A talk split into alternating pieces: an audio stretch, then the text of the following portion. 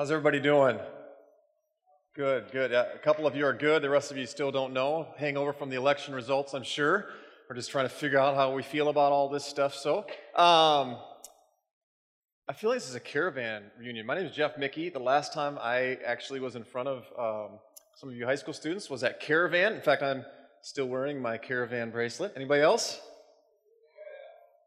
One person, so maybe I shouldn't be wearing that still. All right. Hey, um, last week I was here. Tyler Ruane. He, um, what an awesome teaching he gave. I was so encouraged by his teaching. Um, I don't know if Tyler's here, but thank you, Tyler, for your teaching. Um, he shared with us that God is never surprised and you can never disappoint God. Uh, tonight, I want to build on this great work and let you know um, that God will surprise you and you will not be disappointed by God. Actually, I want to revise that and say you may be disappointed by God at times, but if you stick with Him till the end, you will not be disappointed by God. How Jesus shows up and works in our life, I think, is not always the way that we expect Him to. Um, he can catch us off guard and it can surprise us at times. Um, sometimes we can actually even be disappointed in how God shows up. But in the end, it's always better uh, than what we can ask or imagine. Um, we're in the second week of this series called Who Do You Say I Am? Um, just like Jesus asked his friends, Who do you say I am? Jesus asked each one of you here tonight, Who do you say that I am? And he's not asking, Who do your friends say that I am? Who do your parents say that I am? Uh, what do you read about me from other sources um, than what, uh, you know, that, uh, out on blogs or the social media or anything that they say that I am? He wants to know, Who do you say I am?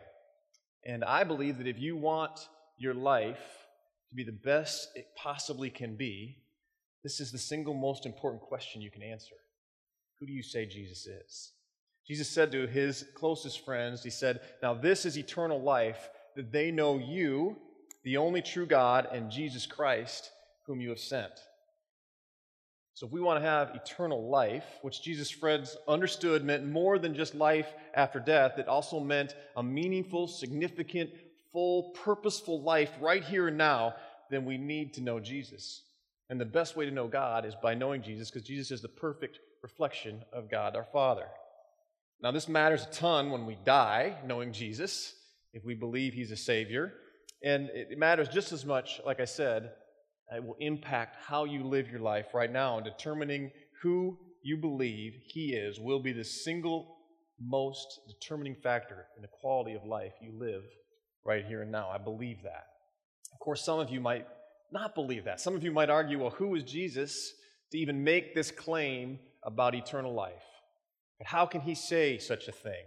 It's exactly why we're doing this series. Maybe Jesus doesn't know what he's talking about. Maybe he's not worth listening to. Or maybe he's the Son of God and we should listen to him. I think what a lot of people do with this question is they'll ask their friends, or maybe they'll ask their mom or dad, or maybe they'll ask somebody who knows a little bit more about who Jesus is, uh, or maybe they'll talk to a small group leader or something like that, or maybe they'll, like I said, read books or blogs to try to form an idea of who Jesus is. And I think we get some kind of crazy mixed up ideas about who Jesus is when we do this. In fact, Elliot put together a few memes to illustrate this. All right, first of all, we have America Jesus. Yes, America Jesus loves the American flag. He sings, God bless America, and to heck with everybody else, right? His greatest miracle was being born white in the Middle East. Okay? There's prosperity Jesus. A lot of people believe in prosperity Jesus. He exists to make you rich, make you wealthy. How about hipster Jesus?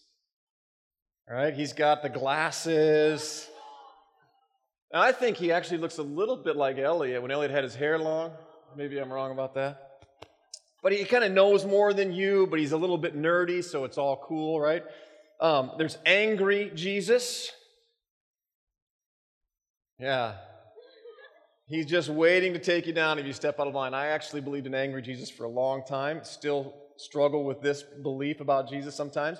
Touchdown Jesus right? Touchdown Jesus, he helps Christian athletes run faster and jump higher, and he determines the outcomes of games. And of course, we point to him because he made us do all of that stuff. Uh, one of the guys, Jesus. We have that one. We don't have that one? Okay, one of the guys Jesus is a guy who sits around and he talks with his buddies, uh, drinks beer and smokes cigars, and he's real just a good friend. I remember we went to New York City a few years ago, and it was, you know, Jesus is my homeboy, that kind of a thing. How about story time, Jesus? I love that. Shoo! You're ruining my story. Uh, so he kind of paraphrases like big events that happened in our world or in the Bible, and he's real casual and he's real funny. He's cool about that. Or social media, Jesus is another big one for us, right? It's like I can feel good if I tweet something about Jesus and people get me a lot of likes, and I've shared my faith, and I've never really even had to, had to go out and get to know somebody, especially get to know somebody different than me or hear their story. There's misunderstood Jesus. That one's a little bit uncomfortable. Love me back or be tortured forever.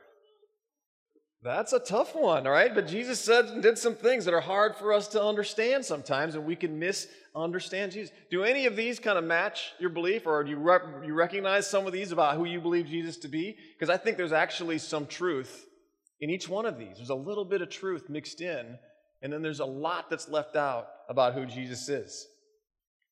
In fact, I want to know right now who you believe Jesus is. Okay, so I want you to think about this just for a second. Maybe it's one of these, maybe it's something totally different. And I'm going to count to three. And I know you guys are shy and bashful and you don't like to do this, but I want you to yell out when I count to three who do you say Jesus is? Okay, and there's no wrong answer.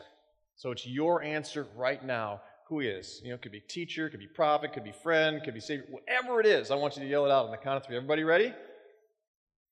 Not ready? Need another second? All right, got five, four, three. All right, here we go. One, two, three. There were a lot of different answers right there. There were a lot of different answers, a lot of disagreement in this room about who Jesus is. And I just want to remind you tonight that your answer is the one that matters most. How you answer that question is the one that Jesus is interested most. And I just am curious how you've arrived at it or how you will arrive at this question about who Jesus is. And I think the best way, the most accurate picture we can get is from the Bible itself. Right, in particular, to read one of the four Gospels Matthew, Mark, Luke, or John, or maybe read all four of them, and we get an even more complete picture of who Jesus is. These, these Gospel accounts are full of stories that were written by some of the people who were closest to Jesus, people uh, who spent years of their lives actually following him around and living with him and witnessing who he was and what he taught and what he did. And they wrote down those experiences. And tonight we're going to look at one of those experiences that his good friend John shared in his book. So we're going to turn to John chapter 11. So if you downloaded that Bible app, uh, go to John chapter 11. If you got your Bible, it's uh, in the New Testament. It's the fourth book of the New Testament. The Testament's about two thirds of the way through the Bible, and it's the fourth book. If you get to Acts, you've gone too far, but Matthew, Mark, Luke, and John. While you're getting there, I just want to say a couple of things about the Bible. You know, whether you've got it uh, on your phone, holding it in your hand, or whether you've got a book in your, in your hands, um, the Bible is different than any other book, I believe. These are not just stories. Okay, this, uh, the Bible is by far the most verified and substantiated of any ancient texts. There are over 5,000 original manuscripts of the New Testament, and they were written very close to the time that Jesus lived and he died. In fact, other widely uh, accepted ancient writings like Plato come nowhere near the number of original manuscripts or uh, were written so far after Plato died, and yet they're widely accepted. They don't even begin to compare to the evidence we have. The Bible is accurate.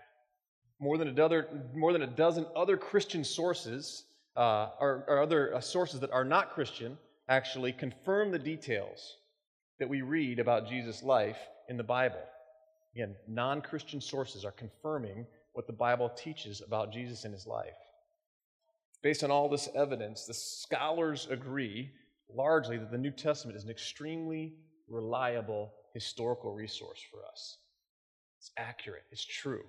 And not every question is answered for us, but there's an abundance of evidence that suggests that we can trust it is eyewitness reporters are being accurate in the picture they paint of who Jesus is, what he did, and what he taught. And then you look further at a story like the one we look at tonight that has miracles in it.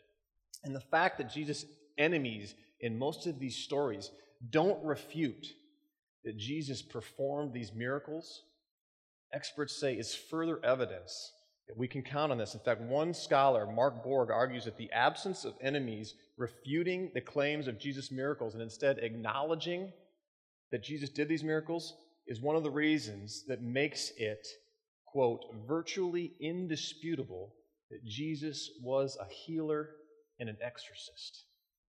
So, who does Mark Borg say Jesus is? A healer and an exorcist. And he backs that up with large evidence because the Bible is so reliable. So, I want you to know what we read tonight. It kind of can be hard for our, our minds to wrap, wrap themselves around this stuff, but it's not a made up story. Uh, this, I believe, we have strong evidence to support that this actually happened.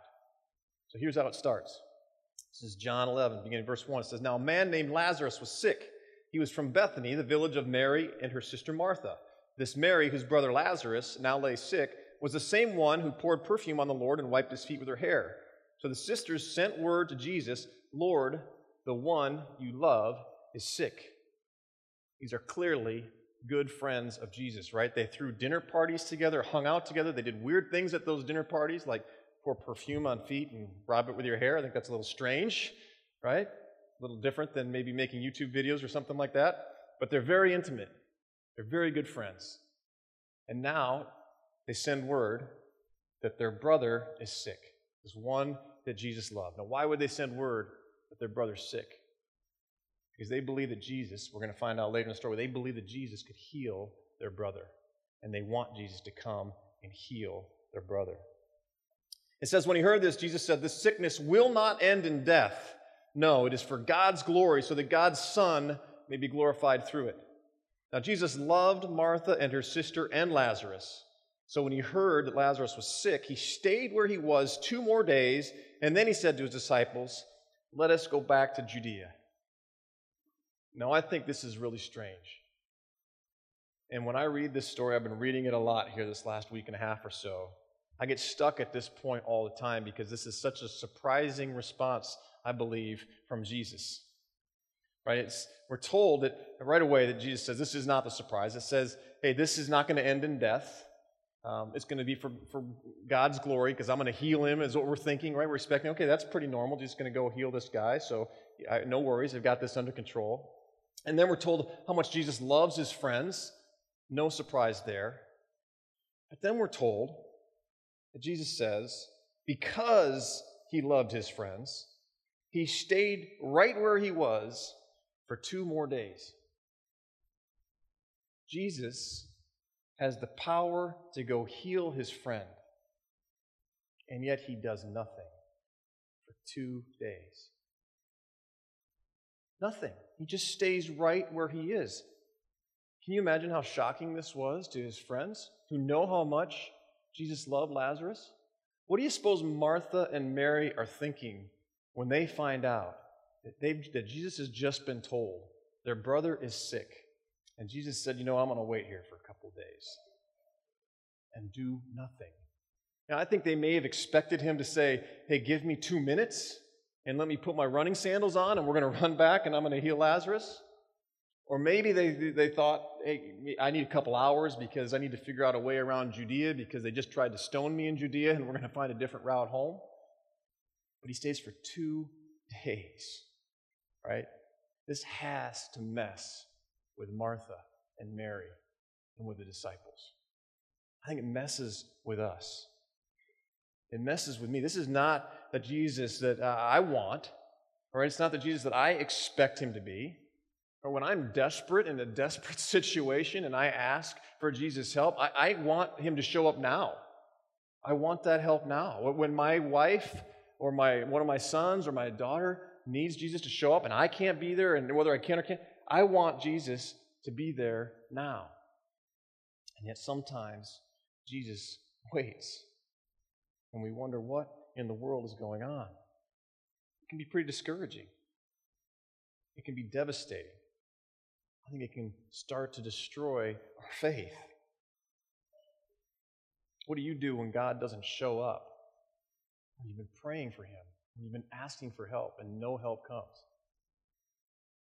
I want you to listen to how Martha responds in the midst of all this. We're going to skip down to verse 17. There's some great stuff in between here. I encourage you to read that. But this is how Martha responds after waiting for two days, and then it took Jesus two days to hike the 15 miles back um, with his friends. And he finally arrives in verse 17, and it says this On his arrival, Jesus found that Lazarus had already been in the tomb for four days.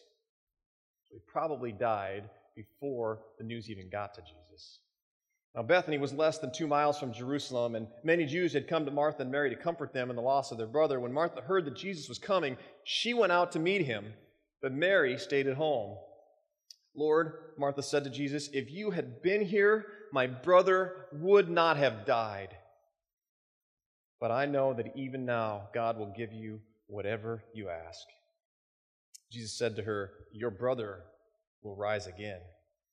Martha answered, I know he will rise again in the resurrection at the last day. And Jesus said to her, I am the resurrection and the life. The one who believes in me will live even though they die, and whoever lives by believing in me will never die. Do you believe this? Yes, Lord, she replied. I believe that you are the Messiah, the Son of God, who is to come to the world. After she had said this, she went back and called her sister Mary aside. The teacher is here, she said, and he is asking for you. Lazarus has been dead four days. This is significant for the Jews because they believed that the soul would hang around for three days.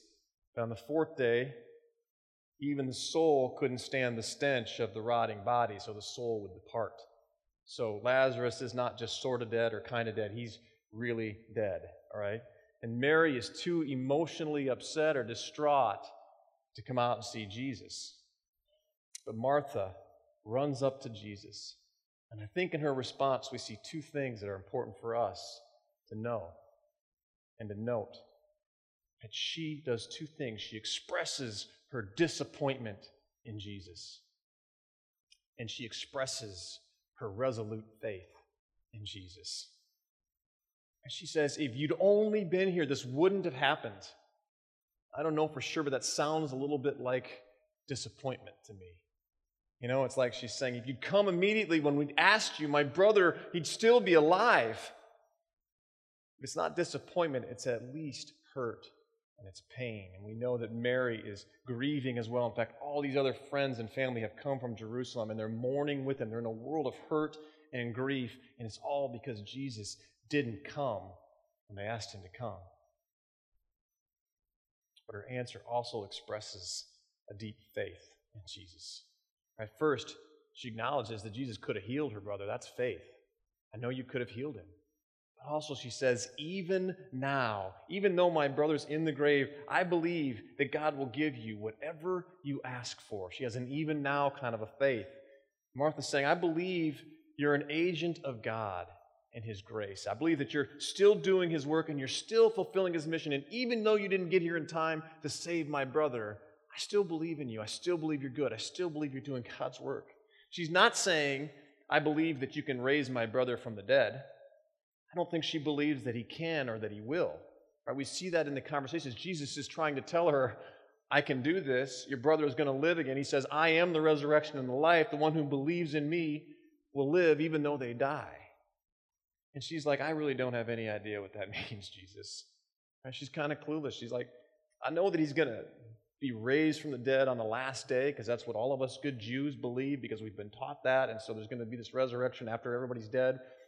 You know, I don't get the rest of that, but I still believe you're good, even though you weren't here. This is still amazing faith. It's not complete faith, right? But it's still amazing faith. She only knows as much of Jesus as she's experienced to this point. But she has enough faith that she comes back to Jesus. She doesn't run away from Jesus. She doesn't turn to other people to find another solution she still comes to Jesus and opens this door for this amazing encounter that's about to happen as Jesus is going to start to show her that he's way more than anything she could ask for or imagine. Who do you say Jesus is? How do you respond when he doesn't answer your prayers? Help doesn't come. Who's Jesus? Our culture is so wired for immediate results and for instant gratification. We can get whatever we want whenever we want it. So then, when Jesus doesn't come, when God doesn't come to our rescue after we've prayed and we're expecting Him to, it's so easy to just walk away from God because we can go find our own solution somewhere else. We can find something to numb our pain. We can find something to distract us. We can find something to give us the comfort and the pleasure that we're looking for that God isn't bringing to us. So easy to walk away when we're hurt or disappointed or angry. Much easier than it is to turn to Jesus and say, Jesus, I am so disappointed that you aren't here. But you know what? I'm going to wait because I still believe, even now, you want to do something in the midst of this pain and this hardship.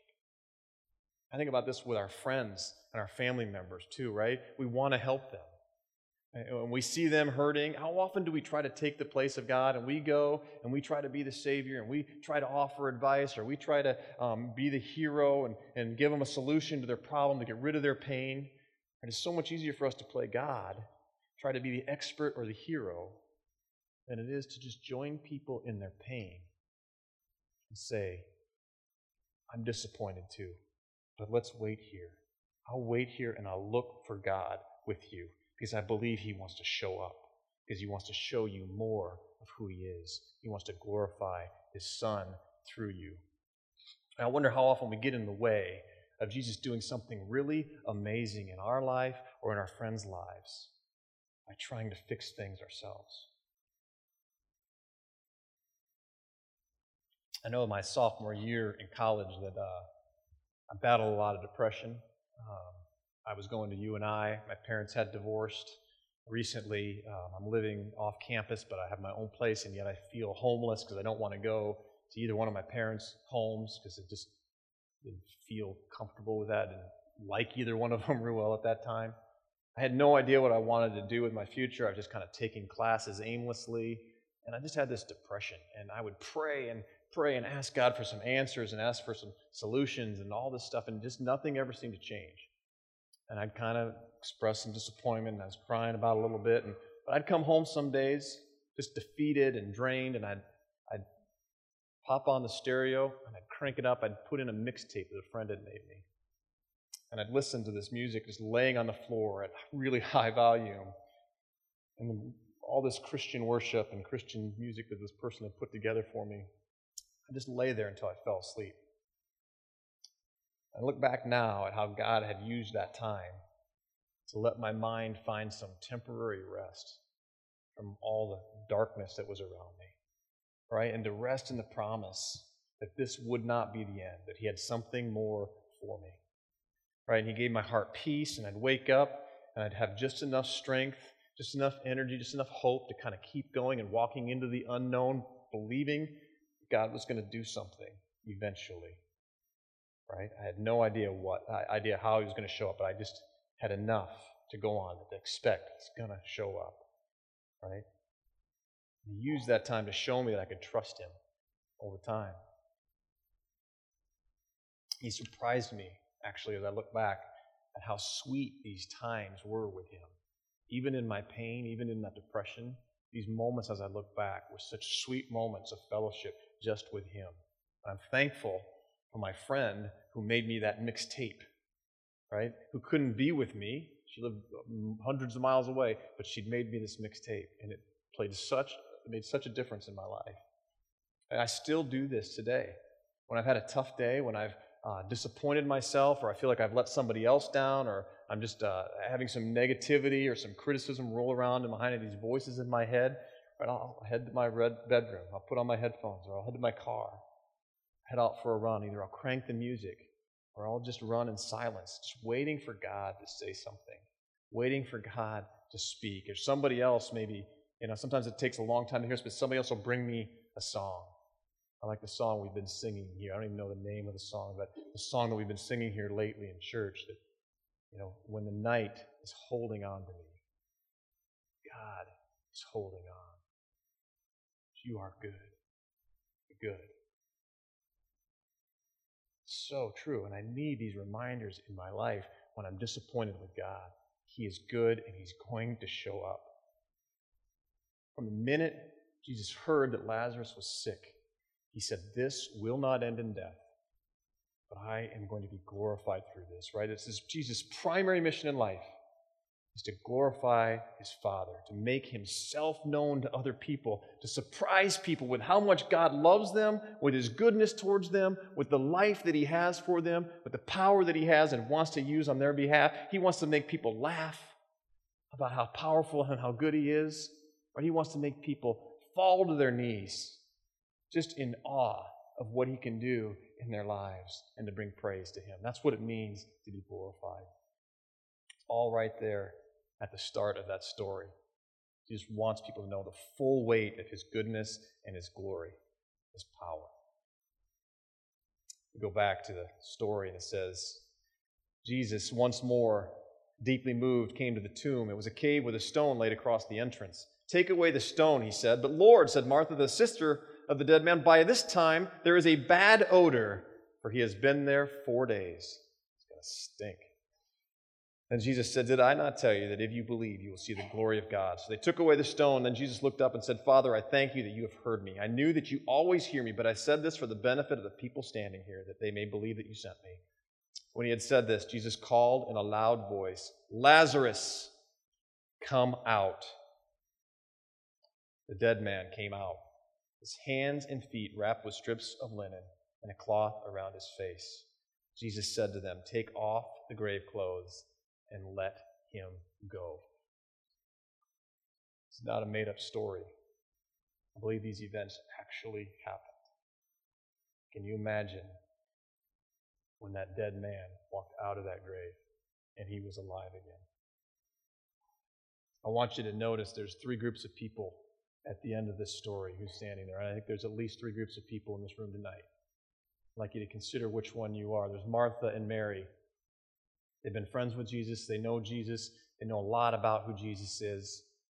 But they don't know everything about Jesus. And Jesus says to them, I want you to experience more of me. But in order for that to happen, you might have to walk through something difficult.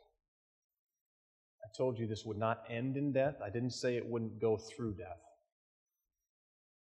Sometimes we have to go through hard things, but if we'll trust Jesus, he will show us more of who He is, and it will give us more life. Maybe that's some of you here tonight. You know Jesus, you've been following Jesus. He wants to show you something more, maybe you're going through something really hard and you're wondering why He isn't showing up. He's saying to you, Will you trust me? Whatever little faith you have, will you keep coming back to me? You can share with me your disappointment. I'm all ears. Wait for me, because I'm going to show you something more about who I am. Then there's Lazarus. Lazarus is the dead man.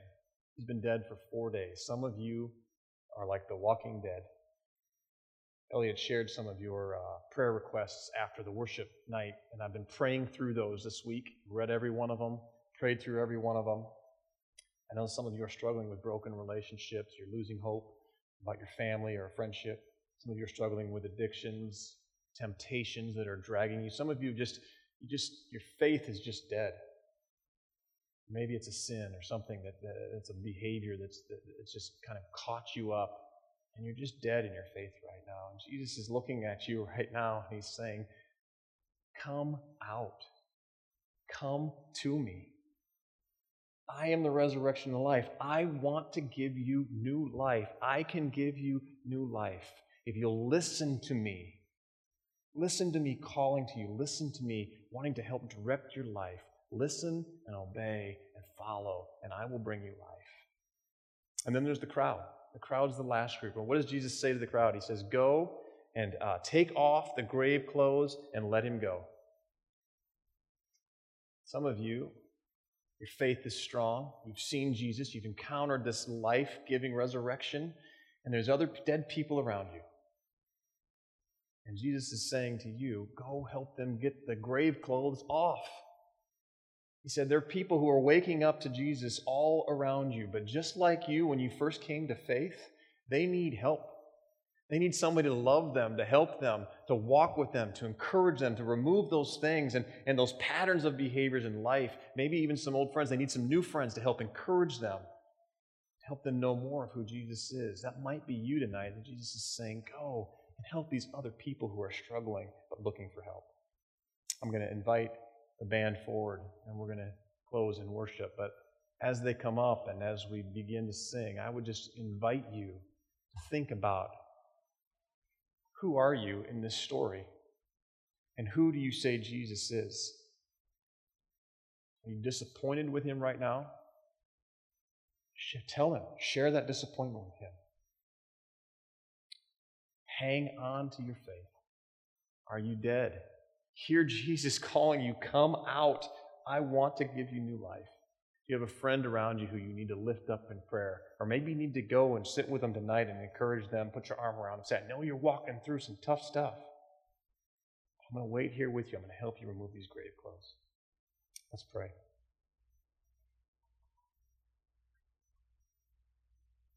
Jesus, you are the resurrection and the life. We see this in your story here tonight. We have trouble understanding that. And sometimes the resurrection is the trickiest thing. It's the last thing that we can actually wrap our minds around and believe. People just don't come back to life after they're died. It's difficult for us. yet, Lord, that's the truth we read in this book. Lord, we don't have to believe fully in the resurrection right now. We just have to trust that you are good right now and to take that next step towards you. So I pray that that wouldn't be a stumbling block for any of us in the room. Lord, if we've been disappointed by you, pray that you would remind us that you're doing this work in our lives, that you want to do this work in life, that you would encourage, you would send friends around us to help us remember this. You'd send us a mixtape or whatever that is. Lord, help us to get a better picture, a more complete picture of who you are so we can answer it with confidence when you ask us, Who do you say that I am? It's in your name we pray. Amen.